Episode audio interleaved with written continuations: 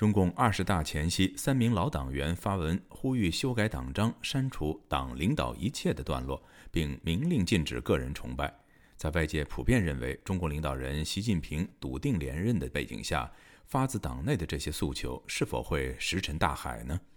请听本台记者加奥的报道。维权网周四发布的公开信显示，现居河北省邯郸市的老党员董宏毅、马贵全、田其庄近日发文。建议中共对党章进行两项重要修改，包括取消“党领导一切”的相关段落，进一步明确禁止个人崇拜。本台周四晚间联系到了联署人之一马贵全，他向记者证实了这封公开信的真实性，并表示他们三人是老朋友，但他表示自己并未对外发布此文，也并不清楚文章是如何流传到网上的。记者还先后致电其他两名联署人，但董宏毅的号码无人接听，田西庄的号码已关机。现年七十六岁的马贵全表示，他原籍北京，大学毕业后先后在铁路部门邯郸钢铁公司工作，并在一九八四年入党，曾是邯钢运输部部长兼党委书记，直到二零零六年退休。当被问及联署这封信可能带来的后果时，这位有着近四十年党龄的中共老党员表示，他明白这可能会有一定的风险。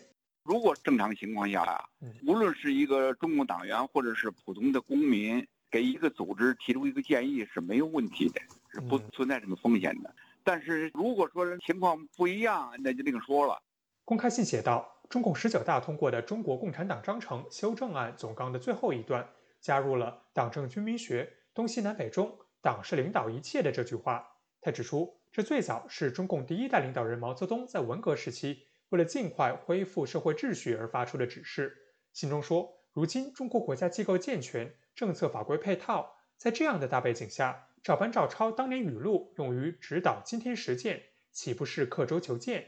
记者注意到，早在1962年，毛泽东就在七千人大会上提出，党要领导工业、农业、商业、文化教育、军队和政府。在1973年文革期间，毛泽东更是在主持政治局会议时强调，政治局是管全部的，党政军民学，东西南北中。这三名党员表示，古今中外。没有任何组织得到过领导一切的授权，也没有任何人能做到领导一切。他们建议党章提出推进党政分开，要求重要岗位的主要领导人接受各界质询，鼓励干部竞争上岗。对于有些人担心这些改动可能会颠覆中国特色社会主义制度，马国权不以为然。我觉得这些改动很正常啊，都人之常情啊，都符合人的常识啊，没有什么特殊的地方，没有什么很苛刻的要求啊。信中还说，党章第二章第六款写道：“党禁止任何形式的个人崇拜，要保证党的领导人的活动处于党和人民的监督之下，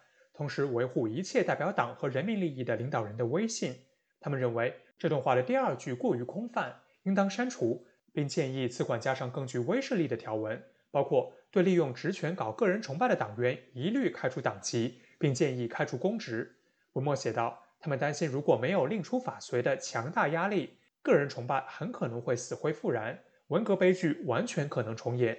尽管公开信并没有点任何人的名，但舆论普遍认为，习近平就任中共中央总书记近十年来，逐步削弱了自毛泽东去世后中共几十年来的集体领导模式，试图营造对他的个人崇拜。在去年中共通过的第三份历史决议中，习近平的名字在全文中出现了二十二次，高过了毛泽东的十八次。而被一些人称作中国改革开放总设计师的邓小平的名字仅出现了六次。已经读过这封信的北京时政评论人士华坡认为，个人崇拜在毛泽东时代达到了登峰造极的地步。邓小平为了拨乱反正，强调要发展党内民主；到了江湖时代，权力下放让党中央治国理政变得越来越困难。习近平为了保住这个党，必须要加强中央集权，但如果掌握不好尺度，个人崇拜很容易卷土重来。权威和个人崇拜来讲，这个界限是不好掌握的。你有了权威之后，有可能底下人就开始吹吹拍拍，就可能对最高领导人呢